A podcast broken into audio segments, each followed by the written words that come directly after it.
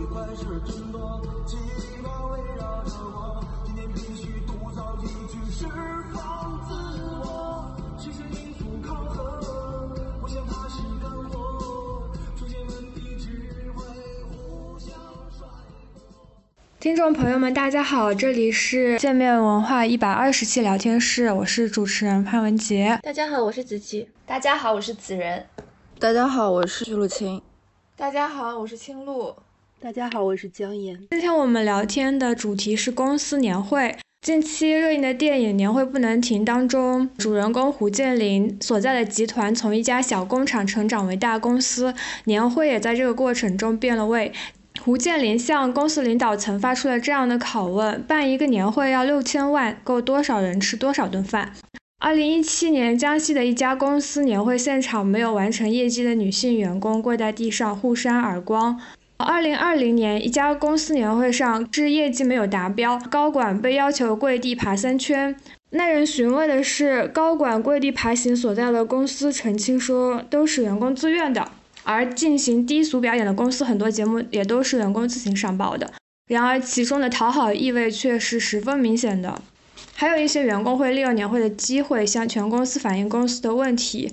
京东方年会上有一首《沙漠骆驼》，曾经传遍全网，歌词中有“领导随口一说，立刻讨好跟着，干活的累死累活，有成果又如何？到头来干不过写 PPT 的。”在电影《年会不能停》中，主人公上演的节目也对公司的内部问题进行了批评，揭露出了公司内部的腐败，结果情况与前者如出一辙。今天想和大家聊的是公司的年会，可能我们有一些新朋友还没有参加过公司年会，或者一些老员工已经参加过一些了，能不能谈谈大家对年会印象是什么？我印象中，我们在座的所有人当中，只有文杰是真的在我们公司年会上表演过节目的。哦，真的。呃，所以请请文杰先来谈一下你，你当时是为什么会上去表演节目，然后你的心情是如何？表演的什么？什么？是唱歌？弹琴。哦，对对。我当时是因为我跟。另外一个部门的同事关系还挺好的，就想找一个机会跟他增进一下感情。他是拉小提琴的，我是弹钢琴的，我们就决定就去排练节目。然后因为这个节目不是在公司排的，而是我们抽时间找地方排的，所以在这个过程中，就我加深了很多对他的认识。比如说，他会带我到他经常去的场所去排练，然后这样的过程中，我就知道了他呃平时是在什么样的场所中。度过他的业余生活，我当时觉得还是蛮有趣的。嗯，所以其实是你主动报名的，是吧？对，当时是主动报名的。嗯，我觉得从文杰的叙述来看，其实年会是一个增进同事之间了解的一场合，就特别是如果你要和一个你平时其实不那么熟的同事一起排练一个节目的话，我上一次表演节目应该是。大学的毕业晚会上，当时我们是按照班级为单位，每个班级要出节目的。不知道你们在读大学的时候是怎么样的？就我所在的大学，班级的概念是非常淡漠的。我们除了上专业课可能会在一起以外，其他的课大家都是各上各的嘛。然后平时班级不会一起组织什么活动的，所以其实我跟我的很多同班同学建立联系，真的就是在毕业晚会上排练节目才建立起来的。平移到公司年会，我觉得应该是差不多的一个概念吧。就特别是跨部门的同事，因为平时你们其实也没什么交集，以这个为契机来真的认识。虽然我们公司其实已经好多年没有办过线下的年会了，但是在我们办过线下年会的那几年，就能够见到，特别是外地的同事，这件事情很重要。对，特别是我们平时根本就不用坐班，所以我平时都没有什么机会认识其他部门的同事，这是拉仇恨的表达。对，或者认识同事，基本上仅限于自己周围辐射出去座位的那一圈同事。此人提到大学的毕业晚会表演节目，的确，我们大学的友情或者是大家彼此的关系，除了同宿舍的以外，可能会比较淡。然后也的确是因为我完全没有参加过年会，提到年会的话，我可能想到最相近的，也许就是中学甚至是小学的班级毕业联欢晚会上面表演节目，然后这才能让我有一点代入感觉真的是很久远了呢。对，因为大学我们好像也不太表演。嗯。我我比较好奇是，当时我们公司办线下年会的时候，是要求每个部门必须出一个节目吗？还是就是主动报名的呀？是要求的吧？我记得另外一个同事也上去唱歌了。但是，但是我觉得我们组那回那两个节目，就跟后面那个是消费组还是哪个组的节目，形成了一个巨大的反差。哦，我记得了，他们的节目特别的热闹，就是好像是 hip hop 说唱，就是人家的节目是非常迎合呃当代观众那个娱乐消费心理的。让人印象特别深刻，他是用印度口音唱歌是吧？还是唱了一首印度歌曲，特别神奇，我都不知道他还有这一首，就确实，就对他肃然起敬，就是他有才艺在身的。对我当时看到压轴的那个 hip hop 节目的时候，我当时在想说，确实就是这种古典音乐的时代已经过去了。现在的年会节目就就孵化到还有音响，然后各种热闹的说唱呀，各种形式特别丰富。就是你看一个电视台那种综艺节目就那样的，但是如果你是那种一个人上去 solo 唱歌的话，要不你唱调子唱的特别高，要不你唱的就是难度特别大，不然的话你就很难吸引到。观众了，在公司年会上，你感觉到了文化的分层，还有娱乐的工业化，总结的很到位。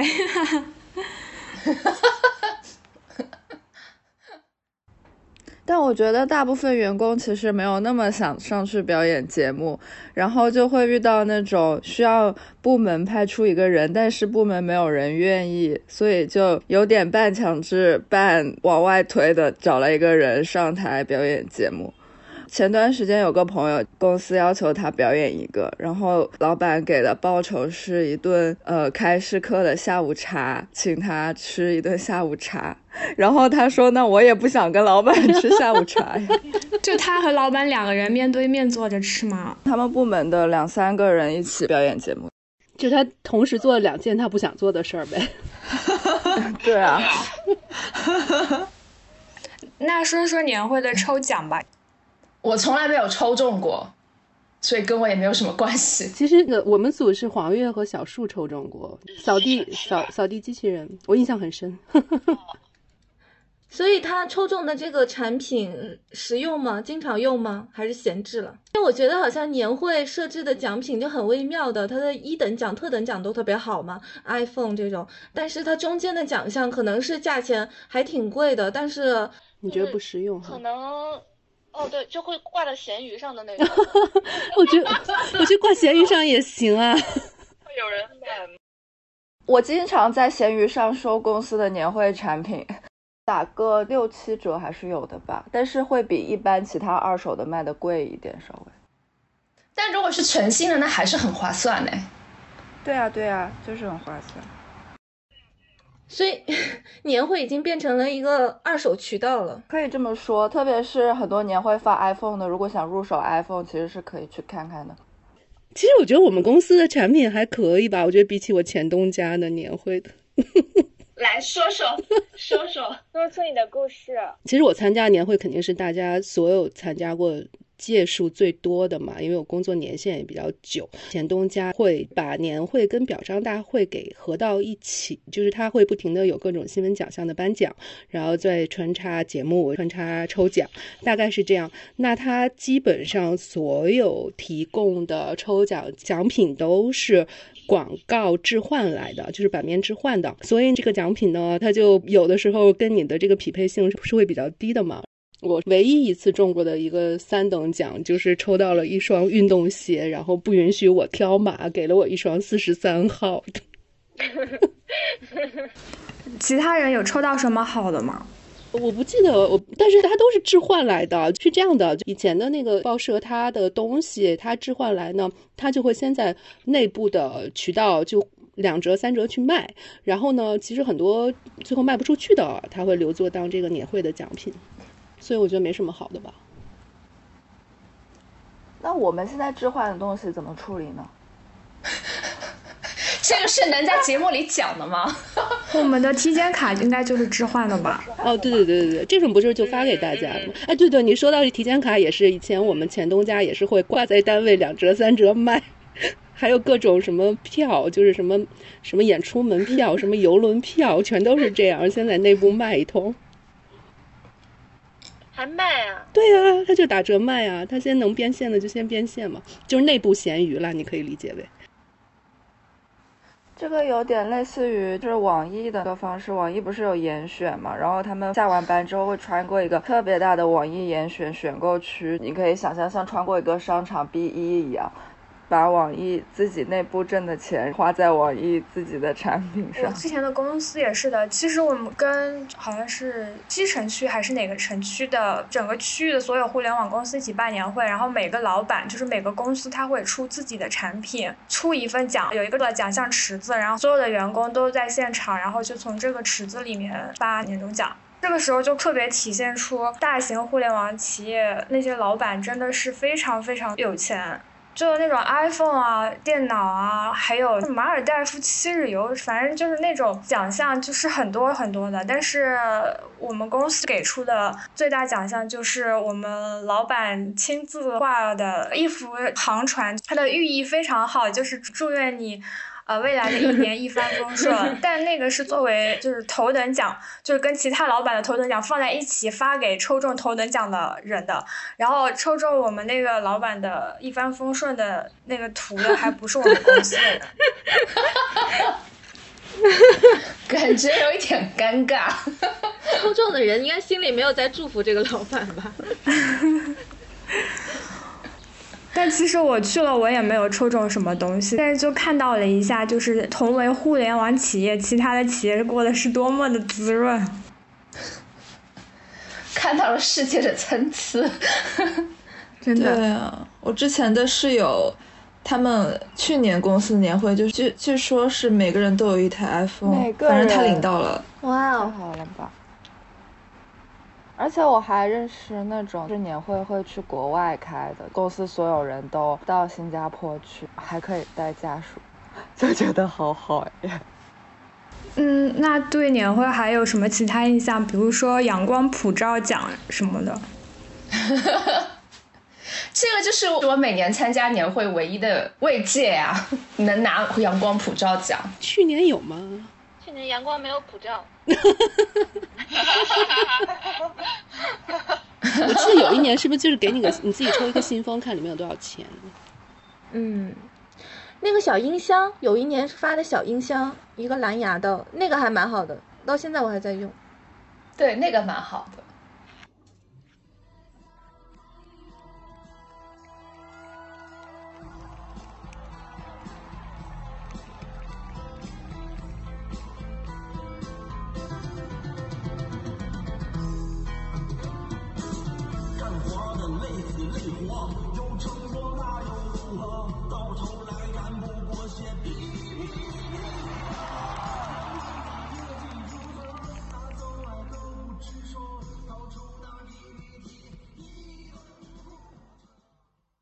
大家怎么看待年会现场的权力关系？因为我只在一家公司工作过，所以我只能讲我们公司的年会给我的感受。就我们公司而言啊，我觉得年会其实是一个暂时抹去上下级权力关系场合。哎，比如说，差不多只有在年会上，我们才能够听到我们的创始人讲话，对吧？而且我们的创始人是个讲话很好玩的人，他是个很有江湖气质的人。所以我其实每年年会很大的期待就是听他做一个演讲，就是讲过去一年我们公司发展的怎么。而且因为他讲话特别接地气，特别好玩，所以就我每次都听得觉得很乐，在下面。觉得很多其他的公司情况也是差不多的。再早几年，互联网公司都很兴旺的时候，其实他们的那种大厂的年会。就有点像嘉年华一样的，像马云啊，然后马化腾啊，他们不是都会出来表演节目的吗？就他们简直像娱乐明星一样，就在年会上。CXO 们或是创始人们与民同乐，这里有一个双引号，展现我们是一家人这种氛围的这么一个场合，然后用这种方式来激发员工的归属感和忠忠诚感。我觉得它有暂时抹去上下级权力关系一个意味在。是你说的那种年会，就 CEO 之类的上台表演节目，或者是给员工发福利。当他出现的时候，他会成为一个挺大的新闻。我觉得那反而说明，可能这种抹平权力关系的时刻并不怎么常见。而且我看到新闻里面有很多不是这种万众瞩目的大厂，反而是一些小公司，它可能会有一些大家以前看的瞠目结舌。低俗年会，它表演节目也是一种展演吧，它可以把你的权利放大。我昨天看到一个视频，是一个公司高管上台之后展示他的力气有多大，然后就把一个穿着女装表演节目的男生做一个过肩摔，然后那个男生直接摔倒在地上骨折了。但是呢，那个领导他很。很得意的在那里给自己拍手鼓掌，我当时就觉得，就一切都放大了。像年会不能停里面，他把最后的所有矛盾都放在年会当中去体现，我感觉也是因为年会是所有人都在看着的，他可能会把公司的很多事情都会放大。嗯。我觉得文杰提到的男性员工在台上男扮女装这个事情，是不是还挺常见的？在年会的场合，刚刚此人提到，在年会这种场合才会看到高管们出现，然后与民同乐。我是从为什么男的员工经常在台上男扮女装这个。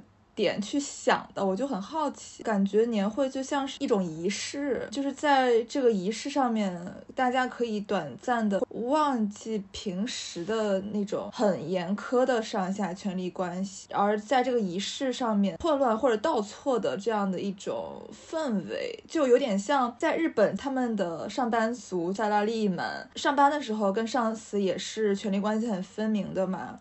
但是他们下班之后去喝酒啊，去应酬的时候就会称兄道弟，我觉得好像也有点像是一个。也不能说年会吧，就跟年会的道理有点相似。一方面，这个权力关系好像暂时被抹平了，但是另一方面，这里面还是隐藏着很深的权力关系。就像是你不能够拒绝表演节目，你不能够拒绝下班去应酬、去喝酒。这个仪式的一个功能，其实也是在结束之后，短暂的放松之后，大家可以更好的去整合进这个权力里面。嗯，这是不是就是巴赫金说的这种狂欢？就只有在这个期间，大家放弃了那种严格的等级秩序，就随心所欲。但是真的有那么随心所欲吗？因为就哪怕你说他是男扮女装，但他其实他也是想着观众的，是不是？就是他想着我可以娱乐一下领导。我是这么想，会不会太阴暗了？每个人好，每个人参加年会可能心情都不太一样。电影里面，它有一段是这几个高层领导，他们有一个节目叫学猫叫嘛，其实也有一些男扮女装嘛，就是他们都穿上那种猫套装，好像很可爱的样子。前面是卢庚戌演的那个主持人，有一段介绍词，先是把他们包装了一下，他们为公司排忧解难，为基层员工做出榜样。今天他们就一改严肃的样子，变成了最可爱的人。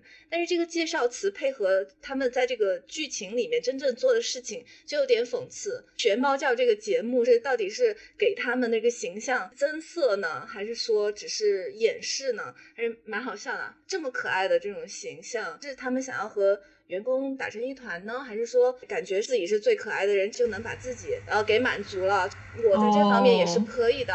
我感觉好像蛮多公司是希望在年会里面出来，然后去跳一个看似很亲民的舞。或者一段可爱的舞。我最近在做沙发客，然后我的上一个 host 他是类似于一个公司总裁之类的角色，然后他上次跟我吃饭的时候说他特别烦，因为公司的 HR 要求他年会跳一段舞，他觉得这个东西对他很难。他一开始还以为就是跳一段海底捞那种科目三就行了，但是结果发现 HR 给他发了一段很复杂，然后需要学，但是很明显很可爱的一段舞。所以这个也是有点像被考量过后，领导是不是也要去表现出来那种很亲民的样子？我感觉小熊若有所思，就是好像听下来，每个人其实都不开心啊，开这个年会。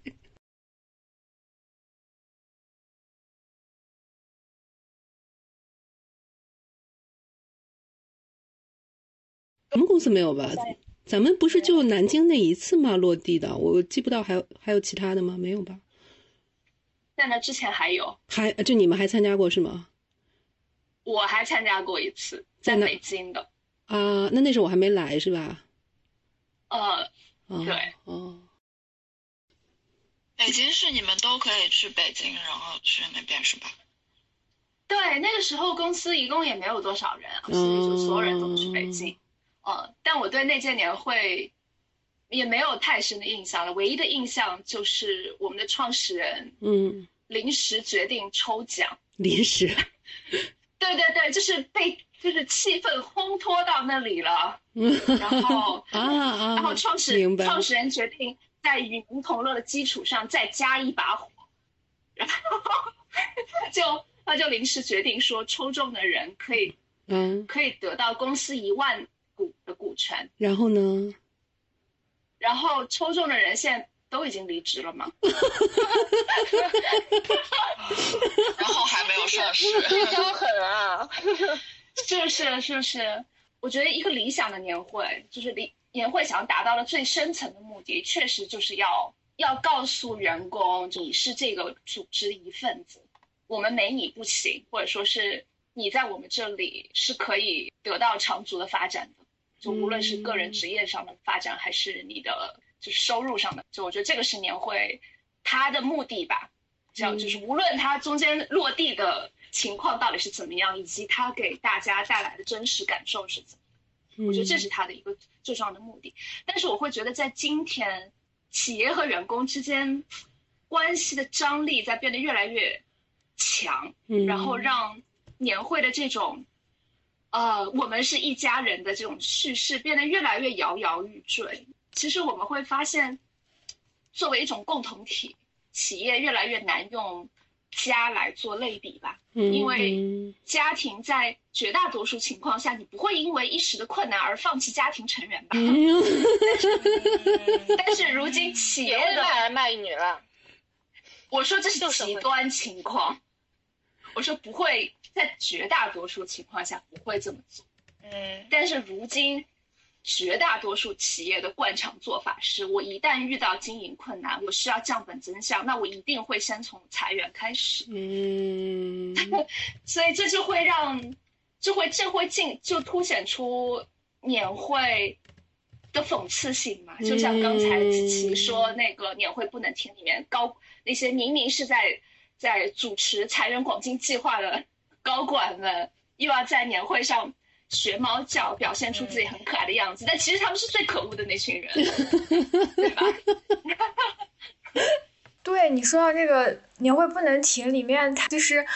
就是胡建林还有这些高管，他们拿着很高很高的工资。我们在电影里看到，随着胡建林的等级不断的上升，然后最后副总去诱惑这个胡建林的时候，他也是说，就如果你能够把这个裁员做结束，做得很好的话，薪水还会涨，你的 level 还会高。然后我感觉他一个人的薪水到最后其实是可以支付好几个普通工作者的薪水的，但是高层他们宁愿是在自己。内部人员当中去分享这个，也不愿意少裁一些人。我还想到去年我读过的一本韩国小说，叫《九号的工作》。这本小说的主人公是一个中年男子，他已经为他的公司工作了大半辈子。他是一个工程师，就是做那种网络装修和维护的那种工程师。但是他们的公司想要把这一部分的人力裁掉。大概是因为公司不想付赔偿金，所以他采取了一个策略，就是绩效考核的方式，一步一步的卡你，让你完不成你的绩，想要逼你走。他从来没有想过要离开这家公司，然后他对这家公司也真的有非常深的感情，所以怎么样他都不肯走。但是他就发现自己在这家公司里面越来越边缘化。然后书中有一个情节是，当时他已经。在这家公司过得很痛苦了，就他已经发现这家公司变得面目全非，已经不再是他印象中那个非常温情脉脉的那家公司了。就他就说他回想回想起二十多年前的一件往事，就他当时还是一个初出茅庐的一个新人，然后有一个师傅在带他的，就他就想到那次。就有一个冬天，他和他师傅去客户家里安装电话，客户隔壁的老人碰巧看见了，就上门来找找他师傅帮忙。然后他师傅帮他了一把，然后还把他自己身上穿的一件工作服送给了那个老人。那件工作服上还印着一个巨大的公司 logo。那个师傅其实做这件事情的时候，他。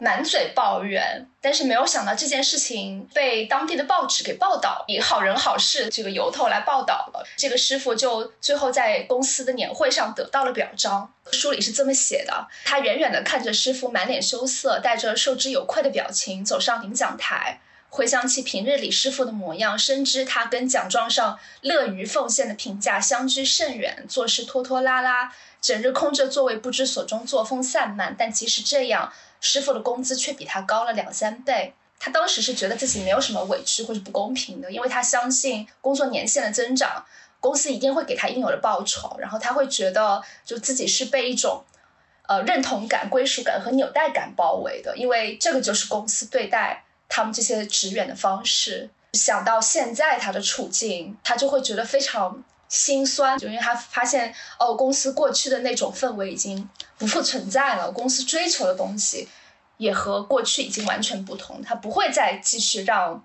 他的职员遵循过去的那套作风了。想到这里，他就感到深深的失落。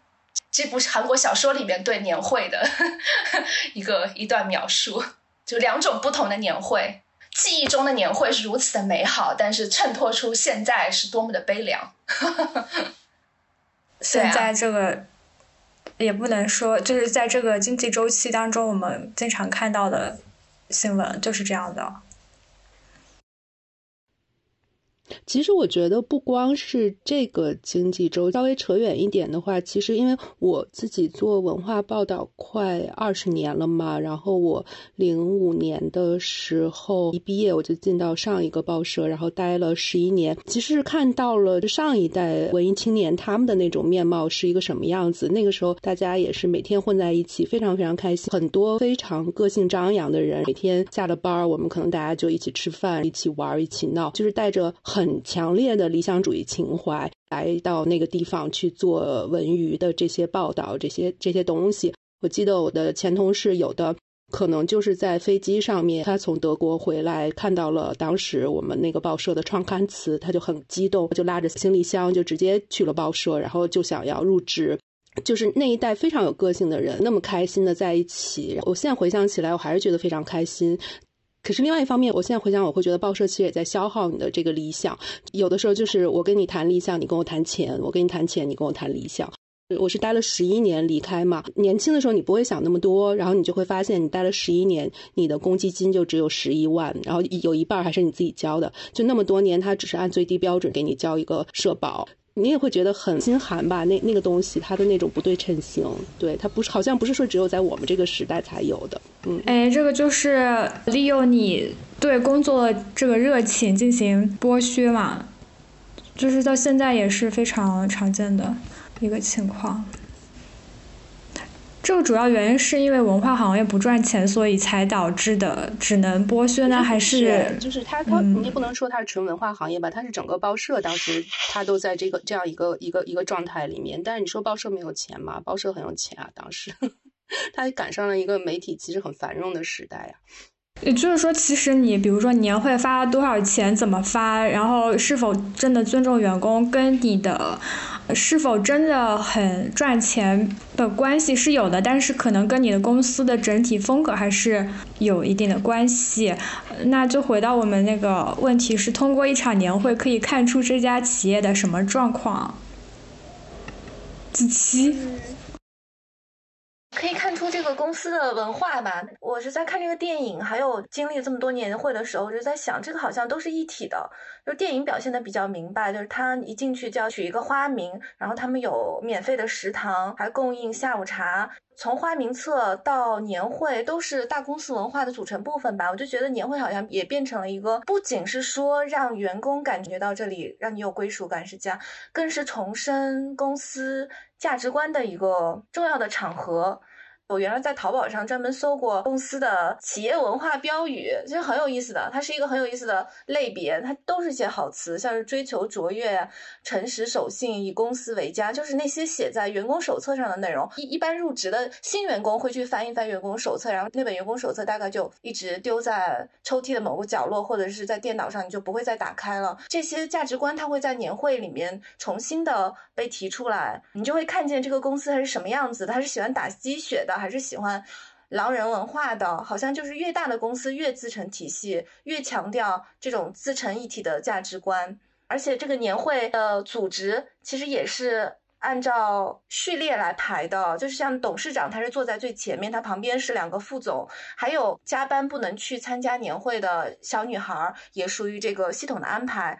我我就在看这个电影的时候，就想到以前看的一个职场剧，叫《理想之城》，也是讲一个大的建筑集团，里面也有年会的情节。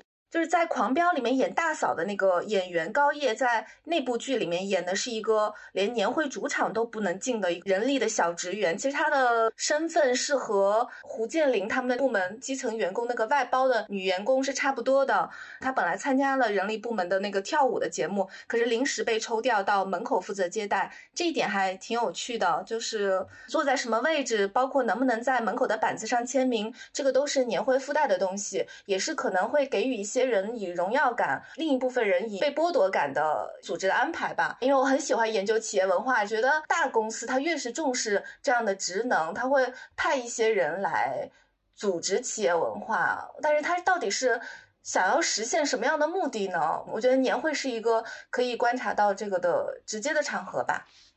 我感觉除了文化之外，其实年会实力多雄厚，确实好像也是能反映出一个公司的经济状况，还有这个时代现在行业里面大家赚钱的是谁，不赚钱的是谁。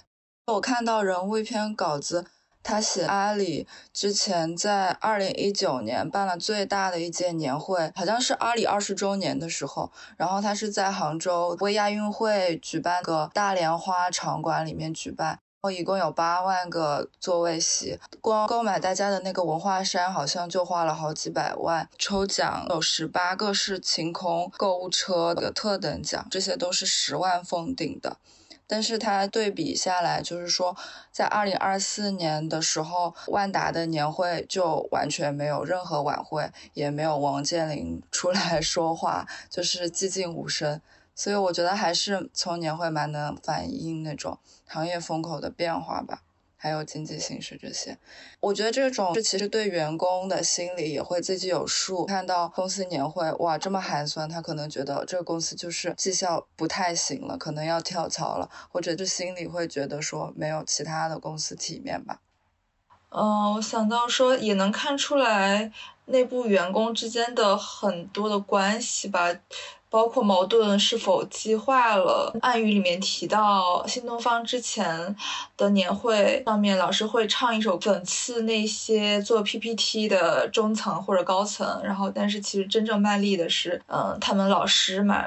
但是我在想说，可能因为当时的矛盾其实还没有那么激化，所以这个空间还是相对比较灵活的，所以他。可以唱出来这个歌，然后大家会去反思一下，呃，也会或者是笑一笑。但是现在的话，比如新东方，大家都知道，呃，像是董宇辉跟高层的之间的一些矛盾，已经没有办法通过这种有一有一些像调侃的方式去表达了。这也能反映出来很多行业，然后公司内部的关系的变化吧。那这样说的话，年会就变成了一个压力阀，这叫压力阀吗？出气口。嗯，但其实不会有什么改变，但是它能让大家出一口气。好的情况是这嗯，而且可能是在这个公司的内部危机其实没有在最严重的时候，才会存在一定的空间嘛。就像刚才青露说的，就这个时候你还可以稍微调调侃一下，然后大家就彼此笑笑，因为高管也会觉得，哎，其实我也不会真的做什么，但是你们要说的话就说好了。这种算是比较好，比较有修为。嗯，嗯，我其实还在想一点，就是年会不能停的男主角胡建林，就是一个更真实的场景下，他其实是一个很奇怪的人，或者说是一一个丑角吧。嗯，每年都要坚持表演节目，但是在我们这个时代，真的有人会全心全意的想，如此真诚的相信在年会上表演节目是有价值这件事情吗？因为就像我刚才说的，就是在我们这个时代，其实企业和员工之间的这种关系的张力在变得越来越强嘛，彼此的忠诚这件事情，其实在当下已经越来越不合时宜了。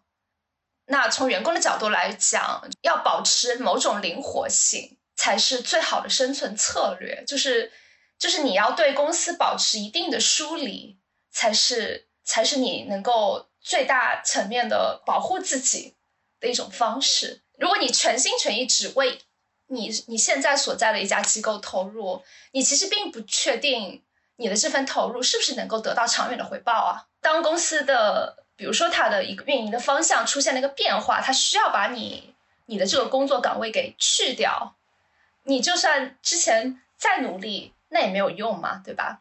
当你不是很确定你所在的这家公司能够给你一个长远的承诺的时候，你做出自己是好员工的这个姿态还有必要吗？所以某种程度上来说，我其实非常怀疑年会作为一种机制。它能否还在长久的存在下去？因为我会觉得越来越多的人，其实已经不再相信我们是一家人的这个这个企业叙事了。从这个角度上来讲，我也会很怀疑年会的价值。你讲到胡建林这样，就是每年坚持报年会节目的人，是不是真的存在？我看这个电影的时候，我有一个想法：胡建林，他不能说他完全不是一个活生生的人，就他其实是一个象征性的人物。他冲进了这个已经高度官僚化的一个企业当中，是唤醒这个董事长的对当初他的员工的这种感情、这种承诺的。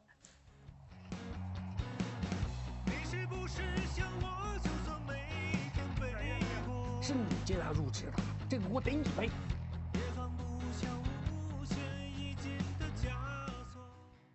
怎么看待年会不能停的这个结局？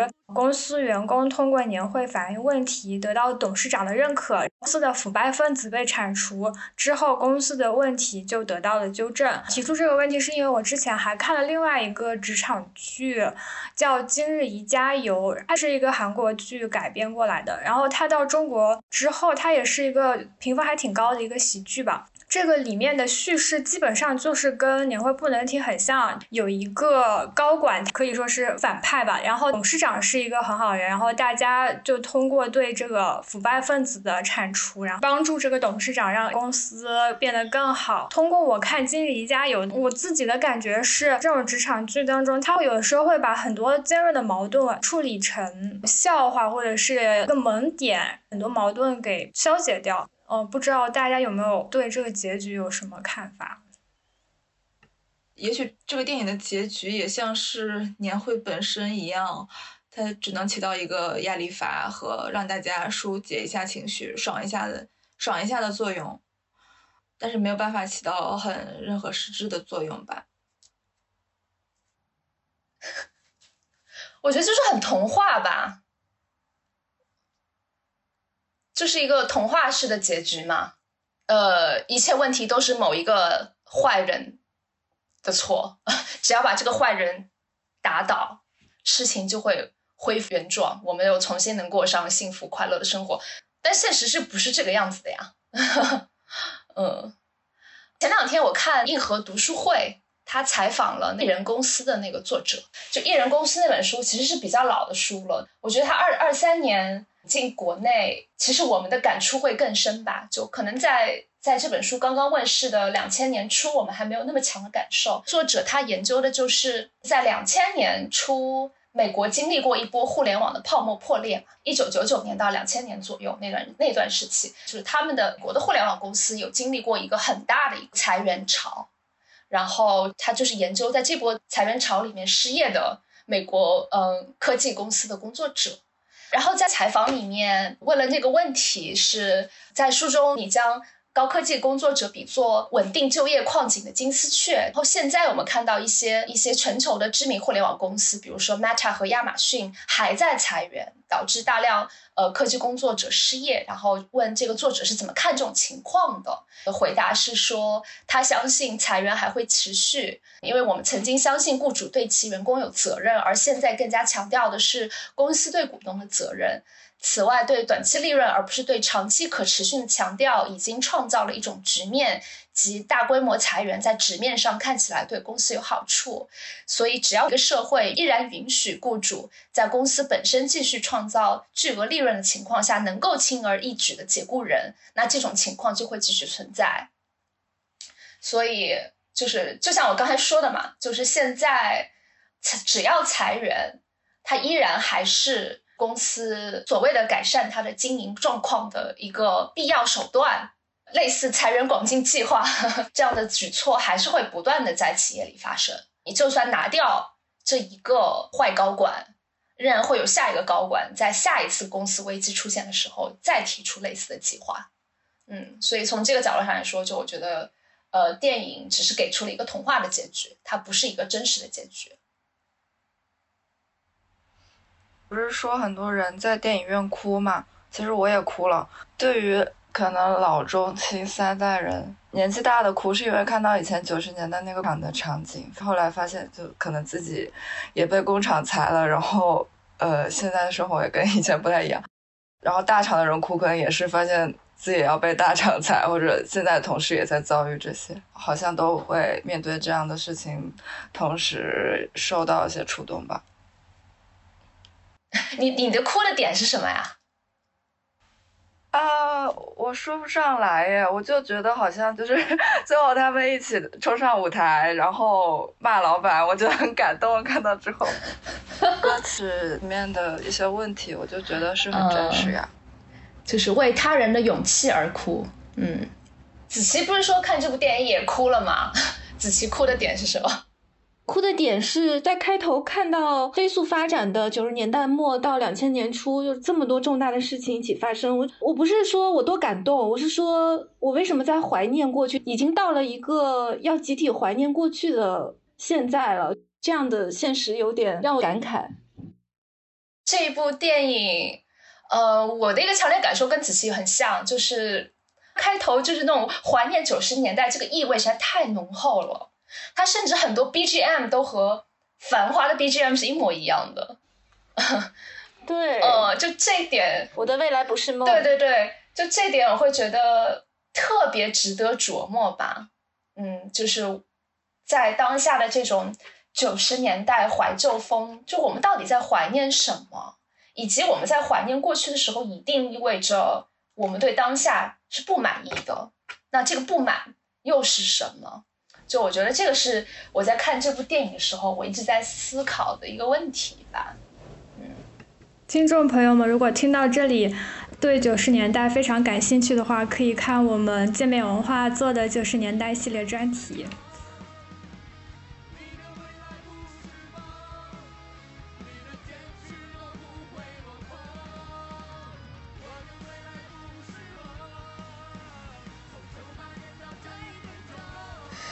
突然来了一段口播，